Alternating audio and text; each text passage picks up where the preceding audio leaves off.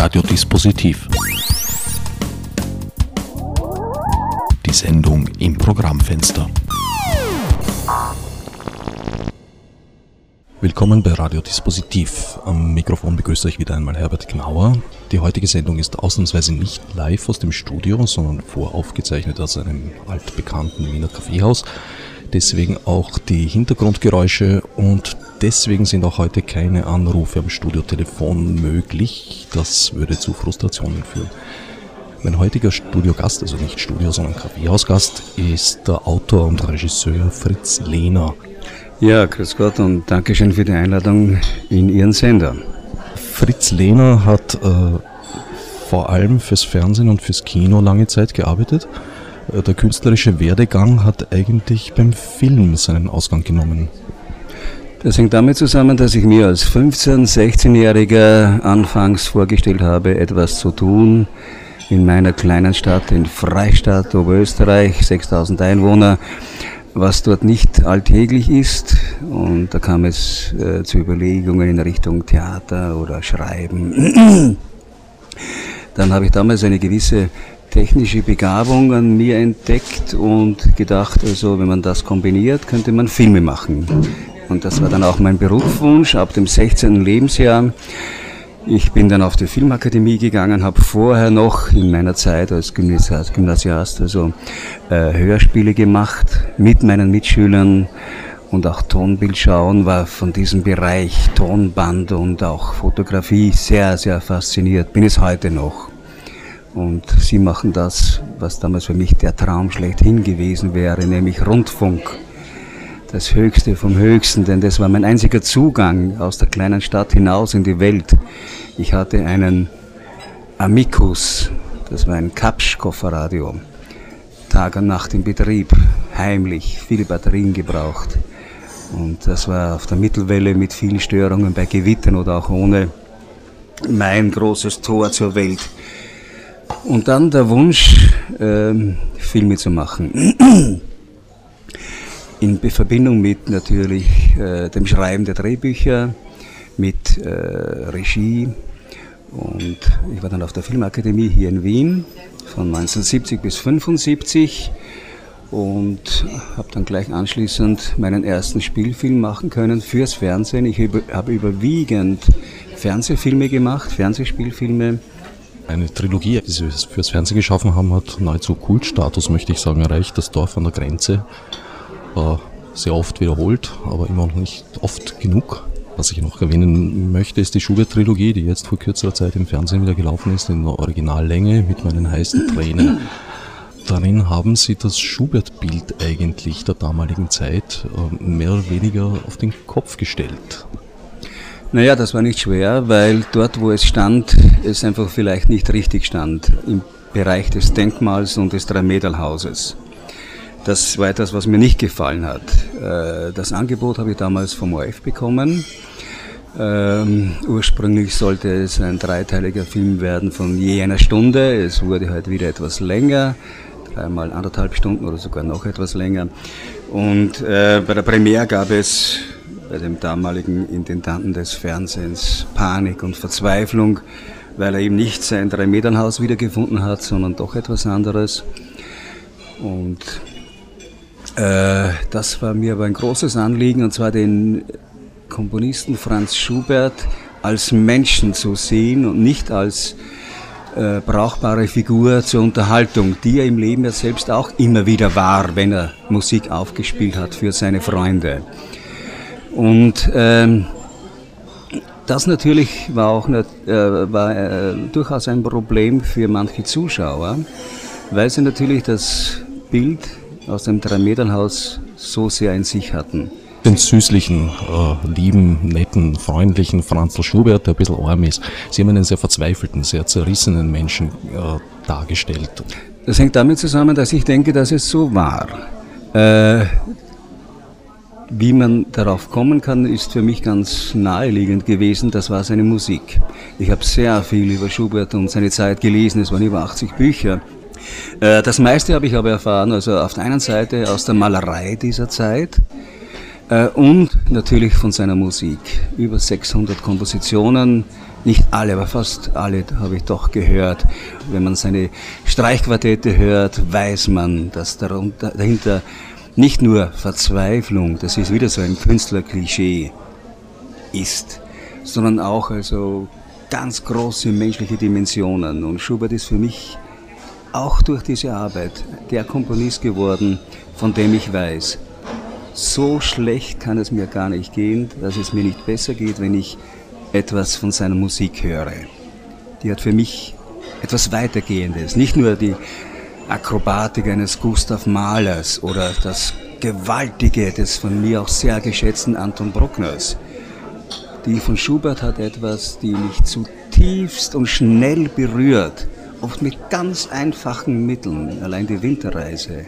Es ist großartig und unvorstellbar, mit 31 Jahren zu sterben und das schon alles komponiert zu haben.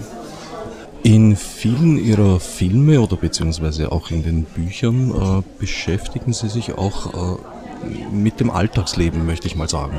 Also im Dorf an der Grenze geht es um die Geschichte eines Dorfes äh, zwischen den Weltkriegen bis hinein in die 70er Jahre. Äh, wobei ich dazu sagen muss, also in diesem Fall kommen die Drehbücher von Thomas Pluch, der vor einigen Jahren leider verstorben ist. Ähm, aber natürlich äh, sind Alltagsgeschichten auch sehr interessante Geschichten, vorausgesetzt, sie erzählen nicht nur etwas Alltägliches, sondern so, schon so etwas Spezielles, Spezifisches, das dem Zuschauer wieder etwas bedeutet und etwas sagt, ihm hilft. Ein anderer Film, der sich mit dem Alltag scheinbar Alltag beschäftigt hat, war ein, äh, nach, einem, nach einem Drehbuch von Gernot Wolfgruber, der Jagdgast. Äh, allerdings ganz wesentlich ist bei allen diesen Filmen äh, von diesen Drehbuchautoren, dass es natürlich um sehr viel mehr geht als nur um den Alltag.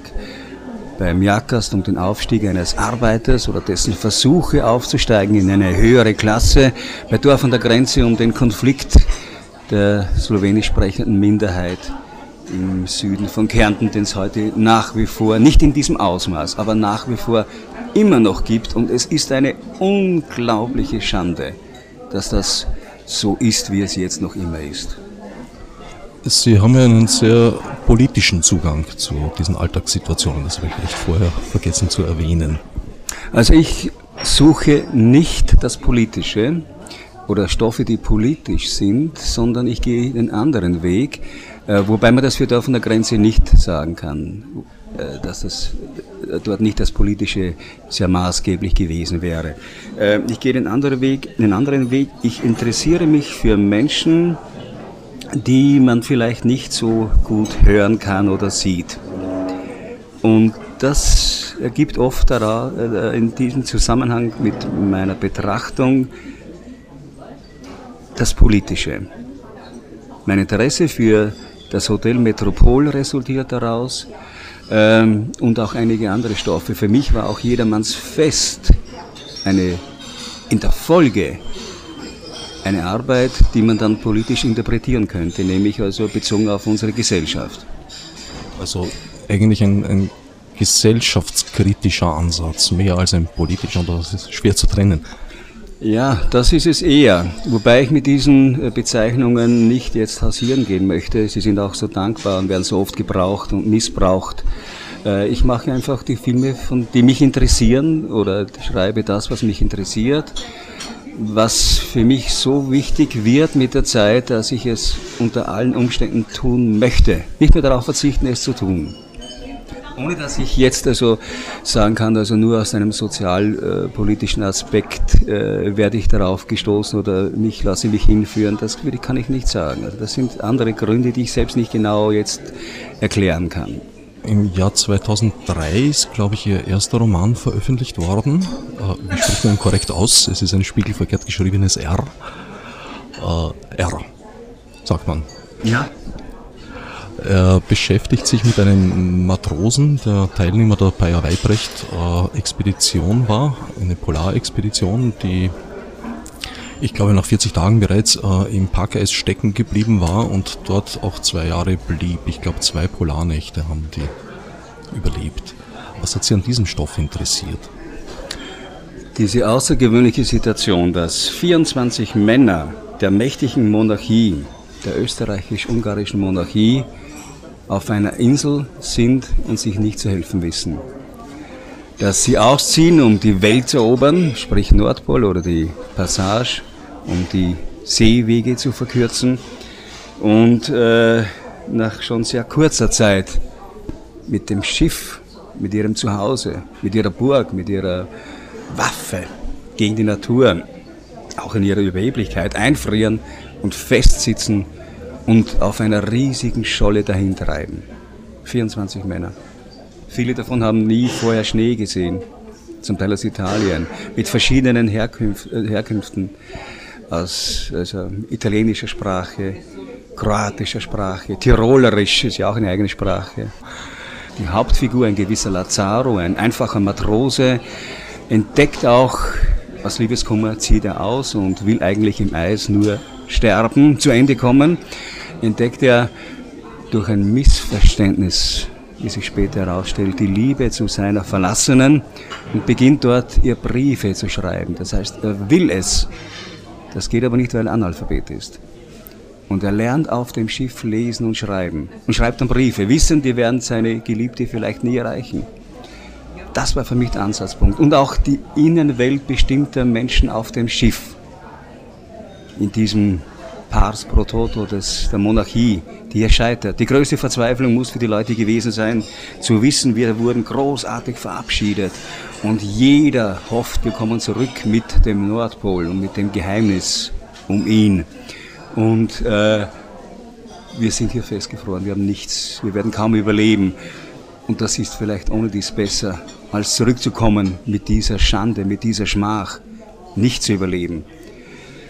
Und das ist natürlich eine außergewöhnliche Situation, die sich für mich dann noch steigen ließ in der Vorstellung, dass manche, da gibt es auch Unterlagen dafür, der Leute das Leben dort zunehmend besser gefunden haben. Nämlich in der Vorstellung, es gibt keinen Wettbewerb mehr. Man braucht keine Karriere mehr zu machen, nichts mehr zu werden. Man hat vieles, Fleisch genug, Eisbären, Blut, man verroht, man wird zu etwas anderem, es ist ein eigenartiges Reich, das da entsteht, eine neue Ordnung bricht auf, neue Herrscher entstehen, die vielleicht bisher nur Knechte waren.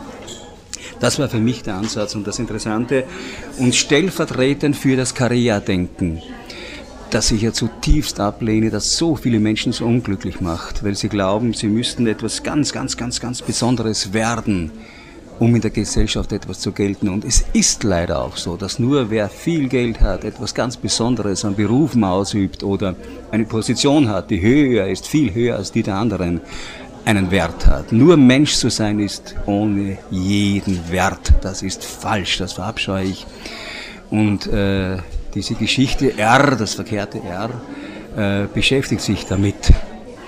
Das heißt also, für mich war natürlich diese Kraft eines Payers, der da Länder erobern wollte und jeden Hügel benannt hat, getauft hat und nach seinen Freunden und äh, nach äh, Einrichtungen der Monarchie, ähm, ein der Mann schlechthin stellvertretend für einen, der über Leichen geht, um ein bestimmtes Ziel zu erreichen. Dann verzweifelt, wenn er es nicht erreicht, aber nicht weniger verzweifelt, wenn er es erreicht hat. Der Ansatz von Weibrecht dem Kommandanten zu Wasser, war ein ganz anderer. Das war der des Wissenschaftlers und des Menschen, der wollte, dass niemand zugrunde geht, dass man lebendig und möglichst vollzählig nach Hause kommt. Das war nicht der Ehrgeiz von Peyer. Darum hatte ich auch zwei Figuren, die sich nicht mehr hätten unterscheiden können in Bereichen, die natürlich sehr spannend sind. Also eigentlich beschreiben Sie da eine Gesellschaft in einem abgeschlossenen Raum äh, besteht. Das führt mich jetzt zu Ihrem jüngsten Buch, der erste Teil der Trilogie Hotel Metropol, erschienen im Seifert Verlag, ist vor dem Sommer herausgekommen. Auch da geht es eigentlich um eine geschlossene Gesellschaft, nämlich um die Welt der Gestapo, die in dieser Form äh, ihr Zentrum in den Mauern des Hotel Metropols hat, aber eigentlich auf den ganzen Raum der Stadt auswirkt. Ja, also es ist so, dass wie dieses äh, Schiff, diese Tegethoff, bei dieser Expedition, äh, auch das Hotel Metropol einen geschlossenen Komplex darstellt. Das hat mich immer interessiert. Ich war immer fasziniert von der Einheit des Ortes, zum Teil auch von der Einheit der Zeit. Es gibt kaum etwas, wo mehr passiert ist an allen menschlichen Dimensionen, als in diesem Hotel, das einmal berühmt war, mondän, gutbürgerlich bis fast Luxushotel und dann zum Haus des Schreckens wurde, nicht nur von Wien, sondern auch von der Umgebung, denn auch äh, Widerstandskämpfer aus anderen Bere äh, Regionen wurden dort dann natürlich behandelt, wie es damals geheißen hat. Sie beschreiben die Geschichte eines Gestapo-Mannes, des Referenten Wolf Mannhardt äh, und seiner Gefangenen, der Lilly Winter. Beide haben miteinander zu tun, er praktisch von oben, sie im wahrsten Sinn des Wortes als Kellerbewohnerin von unten.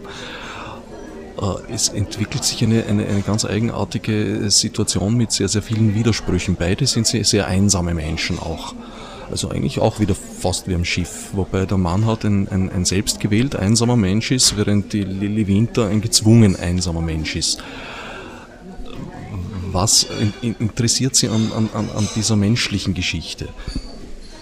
Dass zwei Menschen in ganz verschiedenen Positionen, nicht gerade als Kapitän, aber als Seemann und ein anderer als Galeerensträfling oder Sklave unten unter Deck, diesem Fall im Keller des Hauses Hotel Metropol, lebt und alles über sich ergehen lassen muss und dass die beiden natürlich aufeinander angewiesen sind.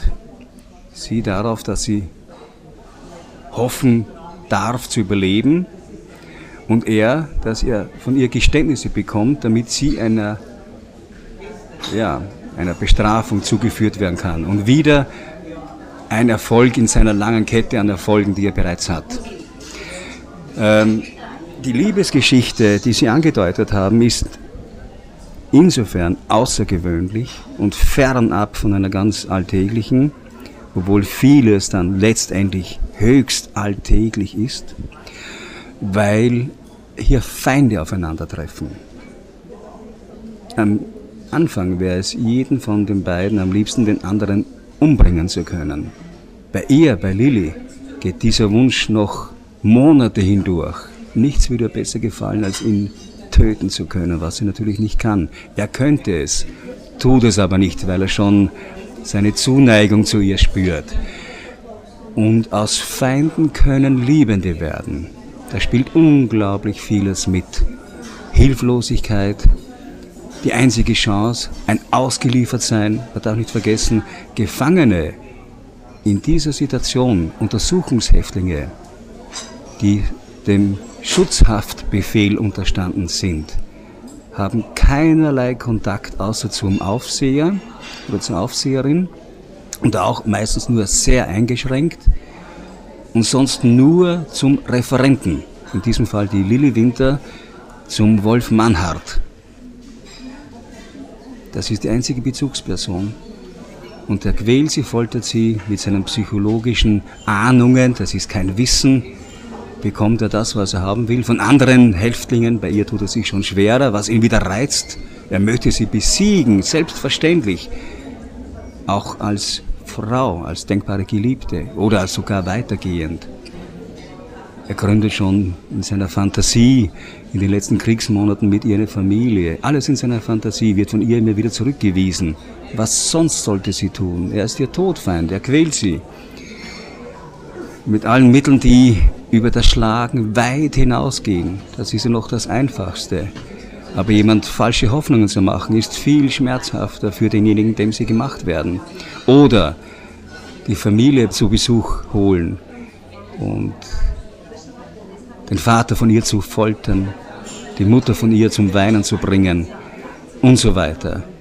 Das sind die größten Foltern. Und trotzdem, er ist für sie der einzige Mensch, der da ist. Das einzige Wesen, das zwei Augen hat, eine Nase, einen Mund, zwei Arme, zwei Beine, eines davon ist lediert und von dem es heißt, so schauen Menschen aus. auch wenn er ganz anders handelt. An den kann sie sich wenden. Und sei es nur, indem sie ihn ansieht, bei den Verhören. Vor dem kann sie sich schämen. Auch das hat eine Qualität. Wenn er sie auf einem Holzscheit knien lässt und sie kann nicht anders nach Stunden als zu sagen, na gut, jetzt, ich kann nicht aufs Klo gehen, mir ist es recht, wenn um mich herum ein Fleck entsteht und das ist mein Urin. Diese Summe von Demütigungen, die für viele Menschen im Hotel Metropol in dieser Gestapo-Zentrale das Schlimmste war, schlimmer als manche Schläge, bringt sie dazu, fast wie im Stockholm-Syndrom, wobei das wieder ein ganz anderer Bereich ist, aber auch diesen gab es damals schon, auch wenn er nie vorher beschrieben wurde, äh, eine Zuwendung zu versuchen. Am Anfang, um ihn zu irritieren, dass sie ganz hochtrabend, meint sogar, weil sie als Frau sehr interessant aussieht, sie könnte ihn hörig machen, um so Gewalt zu haben über ihn, mächtig zu sein, ihn zu beeinflussen.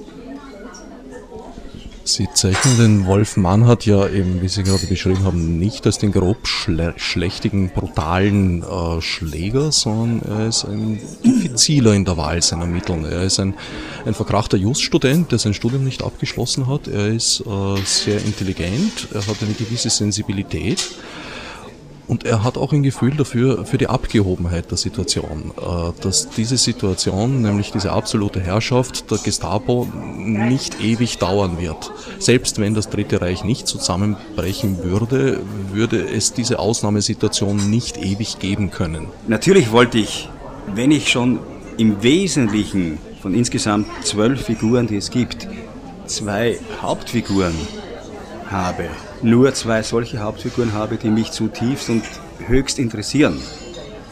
Das heißt, ein brutaler Schläger, wie es ihn natürlich in jeder Menge im Hotel Metropol gegeben hat, wäre mir da zu wenig. Ich brauche schon jemand, der noch Dimensionen ermöglicht, ohne dass er jetzt die große Katharsis erleben muss oder der Held wird oder alles begreift, das was uns leicht begreiflich ist, Jahrzehnte danach oder auch nur zum Teil.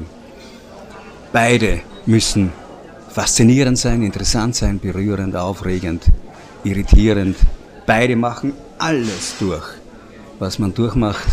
Das ist vollkommen egal, ob man oben oder unten ist. Und ein Mann hat, der noch oben ist, weiß er natürlich auch, in ein paar Monaten wird das Ganze vielleicht, so sicher war nicht wie wir jetzt im Rückblick, anders aussehen. Hat keine Ahnung, was passieren wird, aber Ängste gibt es genug. Das wurde auch den Leuten oft genug gesagt. Genießt den Krieg, der Frieden wird schrecklich. Und äh, nachdem das Ganze etwas umfangreicher ist, wäre es natürlich äh, dem Leser auch nicht nur annähernd zuzumuten, ihn mit Hauptfiguren zu konfrontieren, die nicht große Dimensionen haben, aber nicht weil ich jetzt einem Gestapo-Beamten eine große Dimension schenken möchte, sondern weil er das ist, was auch die Gestapo-Beamten waren, nämlich ein Mensch. Viele davon waren wirklich kaum von Tieren zu unterscheiden und noch weiter runter. Ein Mannhardt ist durch seine Unvollkommenheit und durch die Tatsache, dass er die große Karriere im Hotel Metropol nicht geschafft hat, aus seinen Unzulänglichkeiten, eben weil er auch einer ist, der nie schlägt. Das verabscheut er. Einer, mit dem, wenn er sich durchschaut, durchleuchtet, und das macht er ab dem Augenblick, wo er ein Tagebuch schreibt,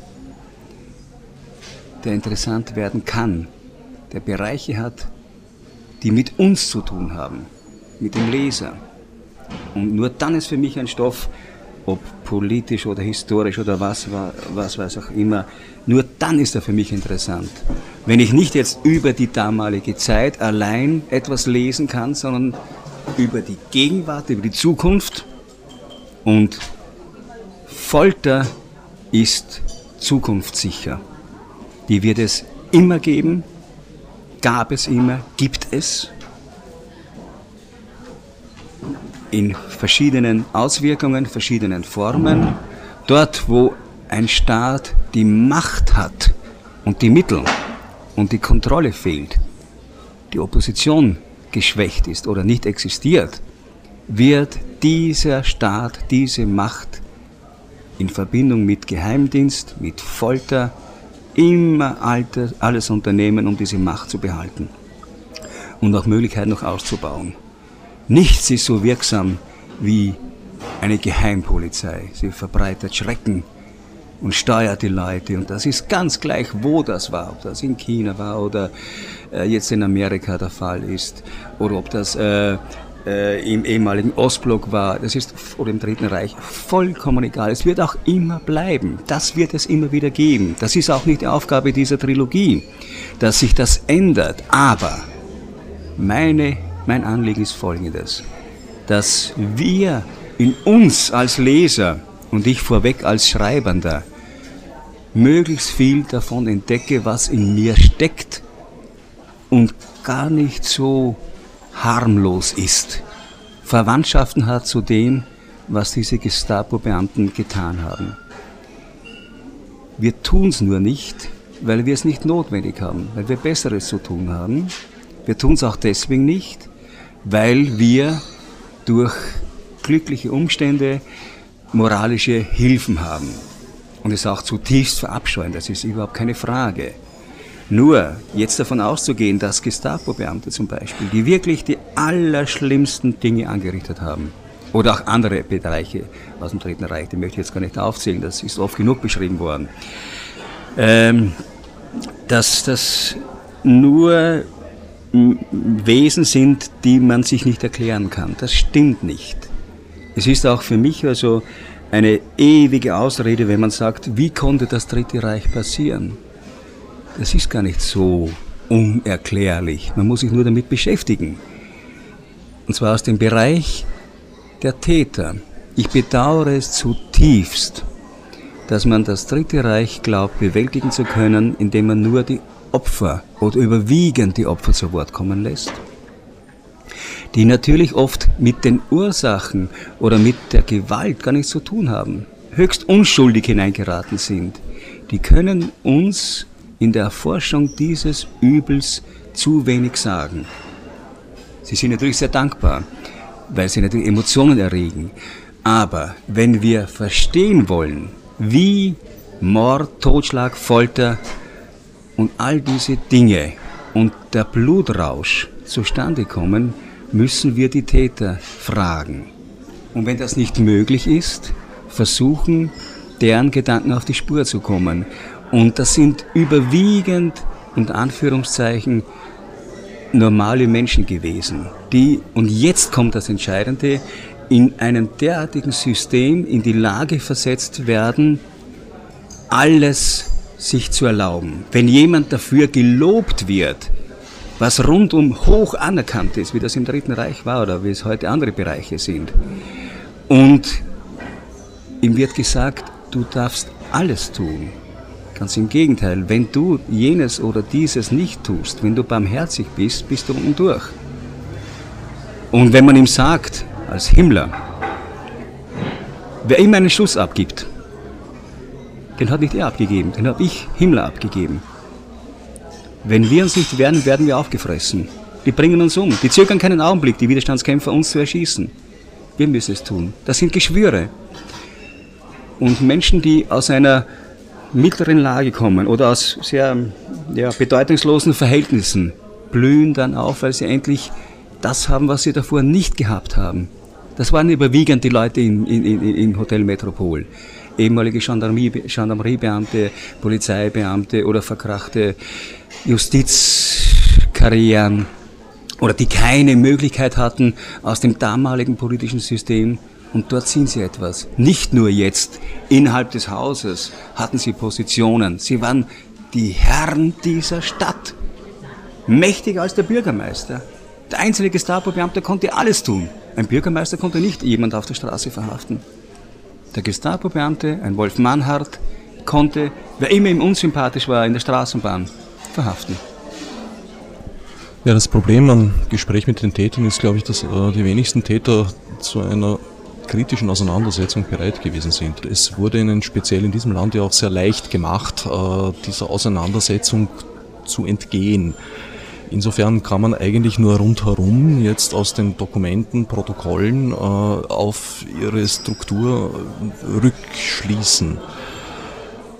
Der Mannhardt hat auch sein Gegenstück. Er hat diesen brutalen Gestapo-Beamten an seiner Seite, muss man sagen. Er ist ja ein, ein Freund von ihm, ein Jugendfreund sogar. Äh, das ist der Bruno, der brutal prügelt und all die Dinge tut, äh, für die das Gestapo berühmt und berüchtigt gewesen ist. Mir ist es als Leser eigentlich, ich habe ein ambivalentes Verhältnis gehabt, weil fallweise war mir der Bruno in seiner dumpfen Brutalität eigentlich fast lieber, weil er der Ehrlichere war.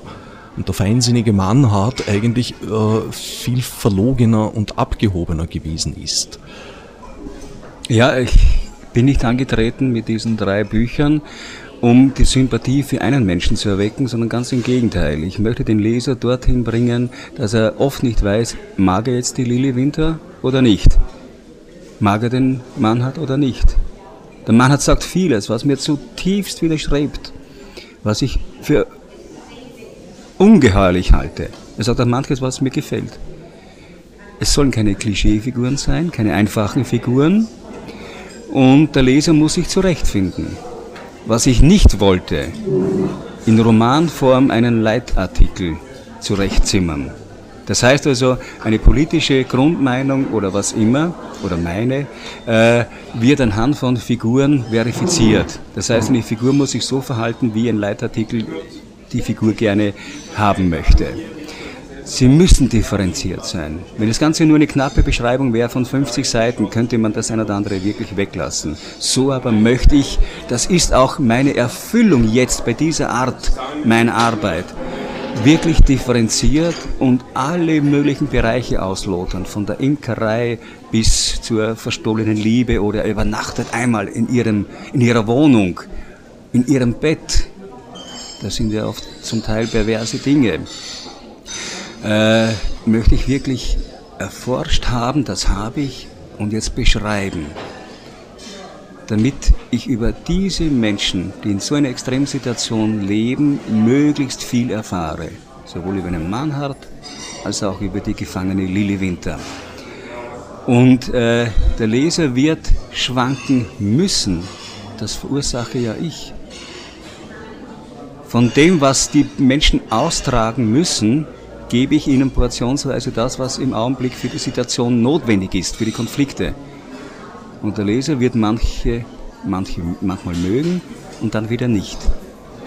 Und äh, ja, ich glaube, ein Bruno in seiner ehrlichen Primitivität hat einem Gefangenen dort nicht gefallen. Denn in sein Zimmer hineinzukommen und gleich dessen Schuhabsatz ins Gesicht geschlagen zu bekommen, macht nicht sehr zugänglich und auch nicht sehr verzeihend. Das heißt, brutale Gewalt hat natürlich einen Stellenwert dort gehabt. Und im Nachhinein erlebt man die natürlich nicht als Leser. Aber ich möchte nicht einen Zahn ausgeschlagen bekommen. Trotzdem verstehe ich vollkommen, dass der, der weiß, worum es eigentlich geht, der die Fähigkeiten hat intellektuell, und die hat dieser Mann hat, zu erkennen und dann zu seinen Gunsten entscheidet, für seine Vorteile, ohne Rücksicht auf andere, ist natürlich moralisch tiefer. Aber vielleicht benutzt er diesen Intellekt oder dieses Erkennen dazu, um doch noch etwas aus sich zu machen sich nicht ganz verloren zu geben und dem Leser. Allerdings eines ist auch klar. Die große Bekehrung hat ganz, ganz, ganz selten stattgefunden.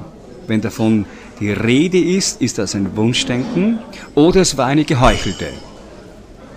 In den letzten Kriegsmonaten sind im Hotel Metropol, auch das wird beschrieben, jede Menge Gestapo-Beamte sehr mild geworden, haben Gefangenen Tipps gegeben, wie sie sich retten könnten und so weiter. Aber nicht, weil sie sich bekehrt oder umgedreht hätten.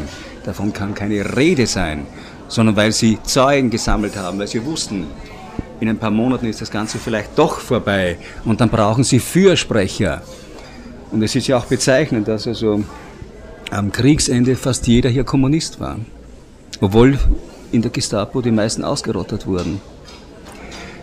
Ähm, zur Möglichkeit noch also ähm, etwas zu erkennen. Das glaube ich ist wirklich viel schwieriger, als wir es jetzt von diesen Leuten erwarten. Nämlich, wenn jemand jahrelang bestätigt worden ist, zu Reichtum gekommen ist, Macht hatte, das ist einer der, einer der höchsten Faktoren überhaupt, noch wichtiger als jeder Reichtum. Nicht umsonst gäbe es Politiker, die alles, alle Wahlkämpfe, Demütigungen und äh, auf sich nehmen und Gesundheit aufs Spiel setzen, um diese Macht behalten zu können. Auch in den Demokratien natürlich, genau in diesen. Ähm, wenn tausende Menschen eine Einheit sind, das meine ich nicht die im Dritten Reich, sondern die im Hotel Metropol, da waren 900 Beamte, dass dann ein Umdenken so schnell nicht möglich ist. Es passiert auch zu viel. Wenn täglich Luftangriffe da sind, kommt man nicht zur Gewissenserforschung. Da kommt man nur dazu, sich zu wehren und die Schweine, die oben von oben die Bomben runterwerfen, zu verdammen und auf die Wunderwaffe zu hoffen. Es ist viel einfacher, als Einsicht zu zeigen, an den Wahnwitz einer Wunderwaffe zu glauben. Oder dass das Ganze sich noch umdreht und doch nicht verloren ist. Das ist viel einfacher. Das heißt, das Erkennen braucht Zeit.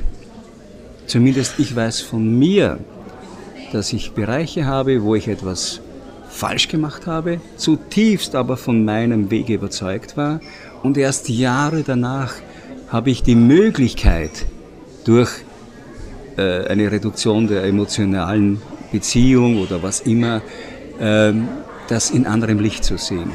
Das heißt also, ich glaube nicht an die Bekehrten in keiner Diktatur, die dann als Wendehälse schön und gut dastehen und schon gar nicht an jene, die im Hotel Metropol noch in der letzten Zeit also ihre Fürsprecher befriedigt haben. Sie haben sehr akribisch recherchiert. Inwieweit äh, beziehen Sie sich auf historische Vorbilder, die Sie bei Ihrer Recherche gefunden haben? Von den Fakten her und von den Ereignissen kommen sehr viele vor, den Namen nach überhaupt keine. Ähm, ich habe mich natürlich sehr mit dieser Materie und dem Thema beschäftigt, sonst würde ich mir nicht anmaßen, darüber etwas zu schreiben oder einen Film zu machen. Das war immer, da war immer Voraussetzung, dass ich wirklich darüber, dass ich wirklich auf dem Gebiet ein Fachmann bin. Mit dem Stoff habe ich begonnen 2001. Zuerst im Hinblick auf, eine, auf ein Filmdrehbuch und dann kam die Entwicklung in Verbindung mit dem sehr ambitionierten und rührigen und sehr lebendigen Seifert Verlag, äh, daraus einen Roman zu machen. Das hat mir deswegen so gut gefallen, weil es mir noch viel mehr als das Medium Film die Möglichkeit gibt, tief in die inneren Welten von meinen Figuren einzudringen. Und da hilft mir natürlich auch die Form des Tagebuchs bei beiden sehr, weil der Schreibende sich schon verrät dem Leser, was er selbst noch gar nicht weiß. Irgendwelche Neigungen, Entwicklungen, wie etwas rechtfertigt, wie in ihm sein Gewissen äh, sich auflehnt und er dagegen ankämpft und rechtfertigt und sagt, das ist in Ordnung, man muss es so machen. Und dann immer mehr Rückzieher macht. Die Sympathiefigur, sage ich jetzt einmal, in diesem Buch ist natürlich die Lilly als Opfer. Wie ist es Ihnen gelungen, als Mann äh, dieses Bild einer Frau zu zeichnen, das ich jetzt natürlich auch als Mann äh, als ungeheuer plausibel in allen Widersprüchlichkeiten, Gebrochenheiten, Zerrissenheiten äh, empfinde. Das hängt damit zusammen, dass es meine Aufgabe ist, mich in Figuren hineindenken zu können, aber nicht nur das, sie leben zu können. Dann ähm, irgendwann, ich erinnere mich dunkel, habe ich eine Frau gesehen auf der Straße. Oder im Leben, ich weiß es nicht. Das heißt, es gibt ja Frauen, man muss sie nicht gleich jetzt von ihnen direkt abschreiben. Ähm, aber das Wesen der Frau habe ich auch in mir. Das heißt, ich nehme für mich in Anspruch, weibliche Elemente in mir zu haben. Und es kommt eigentlich nur darauf an, die zu nicht zu unterdrücken, sondern zu pflegen und im Augenblick des Schreibens oder des, der Vorbereitung dazu äh, halt leben zu lassen. Ja. Aber wie das genau funktioniert, möchte ich gar nicht wissen. Sie haben sehr viel recherchiert im Dokumentationsarchiv des österreichischen Widerstandes. Haben Sie auch mit Zeitzeugen gesprochen, mit tatsächlich Betroffenen? Nur mit solchen Leuten, die ich auf der Straße getroffen habe oder in der Nachbarschaft. Ich habe mir keine genommen oder vorgenommen, deren äh, Aussagen schon dokumentiert sind oder auch in Broschüren erschienen sind oder Zeitschriften oder Zeitungen. Ähm, aus dem einfachen Grund, weil Zeitzeugen, die heute etwas berichten, für mich nicht wirklich verlässliche Quellen sind. Denn 60 Jahre dazwischen sind einfach von einer unglaublich großen Macht der Beeinflussung. Wenn hier in dem Kaffeehaus, in dem wir jetzt sind, etwas passiert, werden Sie der Polizei eine andere Auskunft geben als ich oder die hier liebenswerterweise anwesende Frau Dr. Seifert. Schon zwei Minuten später gibt es Unterschiede. Und jeder Mensch, der Traumatisches erlebt hat, Held war oder Versager war oder was immer, wird sich durch Jahrzehnte hindurch eine Geschichte mehr und mehr und so lange zurechtlegen, bis sie ihm wirklich gefällt oder auch nicht gefällt. Das heißt, ob jetzt die Täterseite oder die Seite der Opfer gefragt wird, es wird immer etwas dazukommen, was in der Zeit gar nicht so war, aber glaubhaft dargestellt. Manches vollkommen richtig, anderes wieder überhaupt nicht. Und je öfter so etwas erzählt wird, umso mehr wird dann die Erinnerung an die Erzählung weitergegeben. Das heißt also, mein Ziel war es, an die Quellen heranzukommen. Und an die bin ich im äh, Dokumentationsarchiv des österreichischen Widerstandes unter der damaligen Leitung von Dr. Neugebauer herangekommen in einem ganz großen Ausmaß. Ich verdanke dieser äh, Einrichtung sehr viel. Äh, ich habe dort jede Menge Protokolle, Verhörprotokolle, Prozessprotokolle lesen können und vor allem Abschiedsbriefe von Leuten, die wussten, fünf, sechs, sieben Stunden später haben sie keinen Kopf mehr. In diesen Briefen wird natürlich die Familie beruhigt und manche gehen in den Tod und denken sich, bevor ich den Angehörigen noch jetzt auch meinen Schmerz mitteile, belüge ich sie, eine letzte Lüge, um sie zu beruhigen. Aber es gibt wohl auch kaum irgendeine Form des Briefes, der, die ehrlicher sein könnte als die des letzten Briefes. Da konnte ich sehr viel finden. Sie haben einmal gesagt, dass das Hotel Metropol auch äh, so als Ort ein bisschen ein äh, vergessener Platz ist. Naja, da sind wir jetzt bei einem Punkt, wo bei mir der Gegenwartsärger dazukommt. Ähm, und zwar, und das ist mir doch ein großes Anliegen, ähm, mit dem Stoff habe ich mich deswegen beschäftigt, weil er nirgendwo wirklich vorkommt. Ab und zu gibt es in der Zeitschrift einen Bericht darüber oder vielleicht auch um eine Titelgeschichte. Ähm, an Büchern, zwei, drei Sachbücher. Es gibt eine sehr umfangreiche Dissertation, aber im Bewusstsein ist dieser Schreck, dieser Schrecken oder dieser Ort des Schreckens überhaupt nicht mehr. Das hat mehrere Gründe und die möchte ich doch jetzt, und das ist mir wichtig, versuchen zu erläutern. Das eine ist, das Hotel steht nicht mehr. Ein Gebäude, das nicht mehr da ist, an das kann man sich kaum dann noch erinnern. Schon gar nicht jemand, der es nie gesehen, nie erlebt hat. Das ist das eine. Es wurde auch der Platz nicht freigelassen, anders als beim, beim er wurde verbaut und ich habe das Gefühl, also es gab ja große Bombenschäden an diesem Gebäude ab Jänner 1945, äh, dass man also dann froh war nach Kriegsende, diesen Schandfleck durch Sprengung beseitigen zu können. Daran wollte sich niemand gerne erinnern. Bis heute nicht. Und jetzt bin ich bei einem Problem, von dem ich denke, äh, dass es wirklich eines ist. Nämlich äh, die Tatsache, dass dort Österreicher Österreicher gefoltert haben. Das heißt nicht der äußere Feind, der Russe, das sage ich jetzt unter Anführungszeichen in der Diktion, der Russe der damaligen Zeit, wurde bekämpft oder die Bombenflieger abgeschossen, sondern der Nachbar. Ein anderer Wiener, der Straßenbahnfahrer. Das heißt, Folterer und Gefolterte waren Haus an Haus.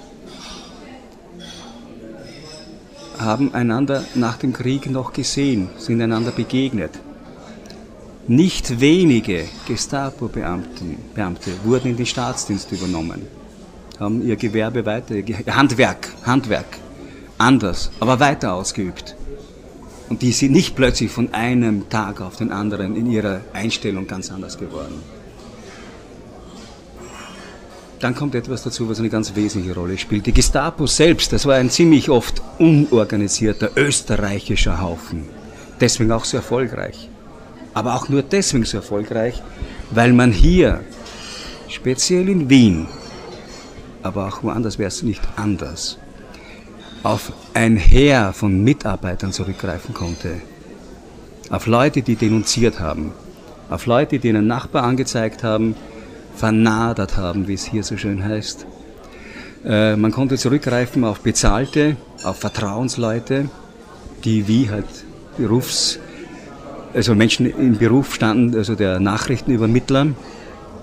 Dann gab es Gewährsleute, denen hat man schon weniger vertraut, aber ihre Auskünfte hat man gebraucht und jede Menge Leute, die angerufen haben und gesagt haben, mein Nachbar hat das und das getan oder ich höre einen Feinsender von der Nachbarwohnung. Äh, dann gab es Leute, die sind vorbeigekommen und haben denunziert. Es gab eine Fülle von hervorragenden Mitarbeitern. Manche waren das aus Überzeugung, die ihr Drittes Reich schützen wollten. Unter Anführungszeichen aus Überzeugung, aber das muss man aus deren Sicht einmal akzeptieren. Nicht wenige davon waren solche, die die Chance benutzt haben, einen unliebsamen Nachbar loszuwerden dessen Wohnung vielleicht zu bekommen oder eine lange nicht vollzogene Rache endlich ausüben zu können. Das war ein weiterer Grund, warum die Erinnerung daran so schmerzlich ist und sie findet eigentlich bisher nicht statt. Denn das, was geboten wird, dieser Gedenkstein, ist kein Gedenkstein. Es steht darauf, nie vergessen. Nicht ich, jemand anderer hat einmal gesagt, also treffend. Wie kann man etwas nicht vergessen, was man gar nicht weiß? Und dieser Stein dort, der sich Gedenkstein nennt, war für mich der Stein des Anstoßes. Deswegen habe ich auch die Geschichte gemacht. Oft bin ich mit der Straßenbahn daran vorbeigefahren und ich habe kein Bild bekommen. Was ist das Ganze? Was bedeutet das? Bis ich mich damit beschäftigt habe. Heute weiß ich, dass die jungen Menschen davon nichts wissen, weil auch in der österreichischen Erinnerungskultur die ganz spezifisch ist oder ganz gewöhnlich ist, vieles vorkommt, was dankbarer ist oder auch verlangt wird. Das nicht. Das hieße auch vieles beim Namen zu nennen. Österreicher und Österreicher gequält und so weiter. Und für mich ist dieser Gedenkstein, wie gesagt, etwas eher Erschütterndes. Nicht in der Erinnerung, die er auslösen soll, genauso wie dieser Gedenkraum, von dem kaum ein Journalist weiß, dass es ihn gibt. In diesem Bau aus den 50er Jahren, zu dem möchte ich jetzt Folgendes sagen. Ich halte die Aktivitäten der Leute für diesen Gedank Gedenkraum, das ist wieder das äh, Dokumentationsarchiv des österreichischen Widerstandes, für sehr ehrenwert. Nur für vollkommen unzulänglich. Dieser Gedenkraum erschüttert nicht, weil er eine bestimmte Stätte ist, sondern weil er so lieblos oder vielleicht nicht lieblos, unbeholfen ist, so vergessen ist. Die Werbung, die vor der Tür Werbung für diesen Gedenkraum des Widerstandes ist schlechter als für jeden Wiener Würstelstand. Alles, was dort passiert ist, sind ganz eingeschränkte, weil es auch nicht anders geht. Die Leute haben nicht so viel Zeit. Viele Leute dort, die den Gedenkraum betreuen und dort sitzen, machen das freiwillig, unbezahlt. Das ist fantastisch. Aber eine kleine Schautafel vor der Tür und kaum Anrainer wissen, was dort ist, ist doch ein Zeichen. Und das wiederum hat Gründe. Nämlich, dass die Stadt Wien sich für dieses Haus Metropol aus guten Gründen nicht interessiert. Einmal im Jahr dort einen Kranz niederzulegen ist alles. Das kann es nicht sein. Darum war es mir ein Anliegen, zumindest, auch wenn das jetzt vielleicht anmaßend klingt, in den Köpfen der Leser dieses Hotel wieder aufzubauen. Damit man etwas darüber erfährt, was dort geschehen ist, was viele Menschen betrifft. Man darf nicht vergessen, die Täter haben nur bei Prozessen, bei den wenigen, die es danach gab, darüber gesprochen und hatten dann natürlich keinen Grund darüber zu reden. Die Opfer konnten auch nicht reden. Wie konnte ein Vater, der dort geohrfeigt worden ist, seinen Kindern sagen, ich bin geohrfeigt worden? Das ist undenkbar. Die meisten haben geschwiegen. Die einen, weil sie die Verfolgung fürchten, die sie gar nicht fürchten brauchten. Sie waren gut beschützt. Die anderen, weil sie sich schämen mussten. Oder ab dem Augenblick, wo sie anfangen zu erzählen über die Zeit, das Ganze nochmals erleben und durch die Erinnerung nochmals, nochmals zugrunde gehen. Äh, Wolf Mannhardt ist in einer gewissen Form äh, einer der berühmten Pflichterfüller. Er erfüllt seine Pflicht etwas mehr als die anderen vielleicht und ist in dieser Leiter-Hierarchie, wie soll man jetzt sagen, ein bisschen weiter gestiegen. Dass ein Pflichtübererfüller, der so weit gegangen ist, während Wolf Mannhardt über seine Sachen nicht reden kann, äh, das verstehe ich noch irgendwo, da spielt eine Art Selbstschutz eine Rolle. Aber ich erinnere mich an einen Bundespräsidentschaftskandidaten, der glaube ich, diese ganze Diskussion, äh, er hat es tatsächlich in der Hand, diese Diskussion anders loszutreten. Dieser Mann hätte wirklich kommen können und sagen können, ja, ich wollte aber eigentlich nur eins, ich wollte leben. Zugegeben, ich wollte nicht schlecht leben, ich wollte gut leben, aber das waren damals die Dinge, die getan werden mussten, um das zu erreichen. Und ich war nicht der Einzige. Reden wir darüber. Ich glaube, wenn das passiert wäre, äh, dann hätte er die Präsidentschaftswahl unter Umständen mit anderen Stimmen aber trotzdem gewonnen. Ja, das war vielleicht ein Versäumnis oder die Unfähigkeit desjenigen. Tatsache ist, es gibt genügend Möglichkeiten darüber zu reden. Das darüber reden ist auch die einzige Möglichkeit. Das darüber reden, darüber schreiben, das Filme darüber machen, das sich damit beschäftigen. Äh, aber ich glaube auch, dass das vielleicht zum Teil schon geschieht und in manchen Bereichen dann halt noch geschehen muss. Ich glaube, ich wünsche mir vieles von vielen. Und ich selbst bin immer in der Situation, vieles, was man von mir vielleicht gerne hätte, auch nicht erfüllen zu können. Ich, also ich bin persönlich sehr glücklich darüber, dass ich zu dieser berühmten Generation der Spätgeborenen gehöre, die nicht in die Situation gekommen sind. Niemand hat es leichter als wir.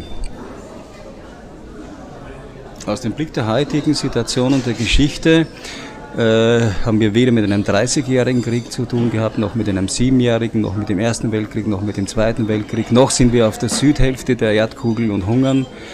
Äh, wir liegen derart auf der Butterseite, dass es fast unverschämt ist, dass wir uns Urteile anmaßen. Nur, es muss ja nicht gleich ein Urteil sein, es genügt, wenn man Umstände, Zusammenhänge und so weiter beschreibt. Aber wir haben es wirklich viel, viel leichter. Wir haben unsere Sorgen und Probleme in anderen Bereichen. Ähm, und natürlich kann ich von mir sagen, also das, was ein Mann hat getan hätte, hätte ich wahrscheinlich nie getan. Nur ganz so sicher, wenn ich mir ganz sicher wäre, würde ich, wäre das eine Selbstlüge. Eine Anmaßung größten Ausmaßes. Denn man darf nicht vergessen, es gibt kaum eine größere Macht, als wenn alle von einer Sache überzeugt sind und das, was man tut, ist richtig, notwendig. Überzeugung hat Kraft unendlich. Es gibt auch Dinge, von denen ich überzeugt bin, die vielleicht dann weniger Schaden anrichten. Aber ich würde mir diese Überzeugung nicht nehmen lassen. Und wenn mich in diesen Überzeugungen, die ich habe, in verschiedensten Bereichen, ganz banal sein können, mich andere bestärken, wie soll ich dann daran einen Zweifel bekommen? Na, ich glaube nicht, dass wir es so leicht haben, weil wir haben das Erbe aufzuarbeiten. Wir sind eigentlich die erste Generation, die auch dazu wirklich in der Lage ist, weil mittlerweile sind die Leute, die äh, das jahrzehntelang verhindert haben, doch in die Pension äh, oder ihrem biologischen Ende entgegen entschwunden. Ich glaube, dass es in der Tat sehr schwierig gewesen wäre, eine echte Entnazifizierung nach dem Zweiten Weltkrieg durchzuführen. Das Land wäre ohne Juristen, ohne Lehrer, dagestanden. Ich kann mir das eigentlich aus heutiger Sicht gar nicht wirklich vorstellen, wie das hätte funktionieren sollen. Also war es eigentlich auch vom Ansatz her schon nicht ganz ehrlich. Naja, es ist so, also erstmal glaube ich, dass äh, wir es trotzdem unvergleichlich leichter haben. In der Aufarbeitung, in der theoretischen oder auch in der sehr vertieften, äh, hat man es wirklich weniger schwer, als wenn man wirklich äh, an der Front steht oder erschossen wird oder was immer hier noch passiert ist oder gefoltert wird. Das ist das eine. Die theoretische Beschäftigung damit oder auch die sehr nahe hat ja auch, ein, er hat auch eine Erlebnisqualität. So ist es nicht. Der zweite ist, also da stimme ich Ihnen vollkommen zu, das zu verlangen, dass gleich nach dem Krieg alles aufgearbeitet wird, ist einfach vollkommen unmöglich. Man kann doch nicht von Menschen, die von einer Sache so sehr überzeugt waren und nur deswegen, das mussten sie sein, hat es funktioniert, verlangen, dass sie plötzlich vollkommen anders denken. Die Feinde von sich selbst werden. Das, das, kann, das kann nicht funktionieren. Das kann nur über Generationen gehen. Und das geht es ja auch. Trotzdem, vieles ist versäumt worden. Das Metropol zähle ich dazu im großen Ausmaß deswegen, weil es auch jetzt noch nicht wirklich wahrgenommen werden will. Das wird sich ändern. Ähm, aber ja, man darf nicht vergessen, es gab einen gewaltigen Rausch in den ausgehenden 40er Jahren und äh, in den 50er Jahren, das war der Wiederaufbau. Wenn Menschen aus einer Hölle herauskommen, auch wenn sie die Teufel dort waren, und es beginnt die Landschaft zu blühen, und sie werden auch etwas. Und sie können auch etwas tun, was nicht nur im Dritten Reich möglich war, nach Venedig fahren und so weiter. Und was im Dritten Reich auch nicht möglich war mit dem eigenen Auto und tausend andere Dinge. Und den Kühlschrank hatte auch im Dritten Reich kaum jemand. Und den Fernseher nur ein paar tausend Leute in der ganzen Region. Äh, und man kann hören an Musik, was man will. Das ist doch, das ist doch Wahnsinn. Das lässt man sich doch nicht vertun. Aus lauter Glück und Weiterkommen und Pioniersituation und Erleben hat man doch keine Zeit, sich an das zu erinnern, was einem die Freude zerstören könnte oder was wenigstens die Freude stören könnte. Ich glaube, ein, einer der Punkte, weil Sie vorher angesprochen haben, es war ja auch eine vorbereitende Situation nötig. Also der Nationalsozialismus ist ja nicht aus dem Nichts entstanden und konnte sich auch nicht aus dem Nichts verbreiten. Und ich glaube, eine Rolle spielt hier auch der Zustand der Gesamtgesellschaft nach dem Ersten Weltkrieg. Wir alle kennen die Auseinandersetzungen mit den Problemen der amerikanischen Vietnam- und Korea-Heimkehrer, die Schwierigkeiten hatten, sich aus dem Kriegsgeschehen zurückkehrend wieder in die quasi funktionierenden Gesellschaften einzufügen. Solche Beschreibungen kenne ich aus Österreich eigentlich nicht. Und ich führe das eigentlich darauf zurück, dass damals die Gesamtgesellschaft dermaßen devastiert war, dass sie einfach nicht aufgefallen sind. Jeder war davon betroffen. Jeder war äh, den Luftangriffen ausgesetzt, jeder war an der Front. Jeder hat äh, Familienangehörige verloren, alle waren in einem Topf. Die äh, Leute, die jetzt äh, damals aus Vietnam zurückgekehrt sind, waren dann im Umfeld von solchen, die damit nichts zu tun hatten, aus der Nähe.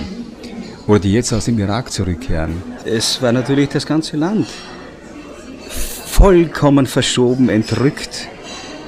Und es braucht Jahre, Jahrzehnte und nicht nur einen Menschen, es braucht hunderttausende Menschen, die sich damit beschäftigen in allen Bereichen, in allen Formen, mit allen Möglichkeiten und äh, ja, Kunstformen und was immer und Wissenschaften, um das irgendwie zu begreifen. So groß war das. Das wird uns auch noch ewig beschäftigen, bis das nächste große Ereignis kommt. Und das wird kommen, selbstverständlich. Ähm, der 11. Äh, September in Amerika hatte eine Bedeutung bis vor ein paar Wochen, bis äh, die Flut gekommen ist. Und dann wird wieder etwas kommen. Als erster dritte Weltkrieg wird uns vom zweiten erlösen. Na, vielleicht gibt es ja doch noch einen Weg um den dritten Weltkrieg herum. Ich glaube, der einzige Weg ist der, dass man alle Seiten sieht, sich nie zum Richter macht ähm, und einfach die Menschen sieht und nicht das, was Menschen hätten sein können oder müssen aus der heutigen Sicht. Und darum sind im Hotel Metropol auch keine Helden. Die Lili Winter ist keine Heldin. Und er ist keiner, der die große Katharsis jetzt macht. Es bleiben Menschen. Darauf lege ich allergrößten Wert. Weil nur dann können sie uns Vorbilder sein, wenn sie Schritte schaffen. Oder auch solche, die uns abschrecken und uns den Weg in uns hinein zeigen und auf Punkte weisen, die uns erschrecken sollten. Die haben wir. Anders geht's gar nicht. Wir sind ein Teil der Evolution. Wir sind aus dem Tierreich. Aber wir haben Fähigkeiten, die brauchen Unterstützung. Denen muss, diesen, diesen Fähigkeiten muss man Mut machen. Das sind Werte. Dass wir uns nicht zu Lämmern machen. Das geht schnell. Also Mut geschöpft habe ich aus dem ersten Band von Hotel Metropol nicht sehr viel, aber es hat mich sehr neugierig gemacht auf den zweiten Band. Und ich muss auch sagen, es hat mein Bild der damaligen Zeit, obwohl ich mich auch schon sehr viel damit beschäftigt habe, doch um einiges vertieft. Wann erscheint der zweite Band? Sobald er fertig ist. Das geht dann blitzschnell. Dafür sorgt der Verlag. Ich schreibe noch am zweiten, wobei ich äh, sagen muss, äh, von den Situationen, Szenen, Abläufen, Charakteren ist alles vorbereitet. Ich muss nur noch schreiben. Ich weiß auch genau, was im dritten Band passiert oder was ich dann im nächsten Jahr schreibe. Es läuft. Ich danke Ihnen für das Gespräch. Danke Ihnen. Damit schließt sich das heutige Programmfenster. Zu Gast war der Autor und Regisseur Fritz Lehner. Nähere Informationen zu seinen Büchern sind auf unserem Website unter der URL o94.at zu finden. Als Holznef Margot mit Murnesi. Fisch des Obsidritar.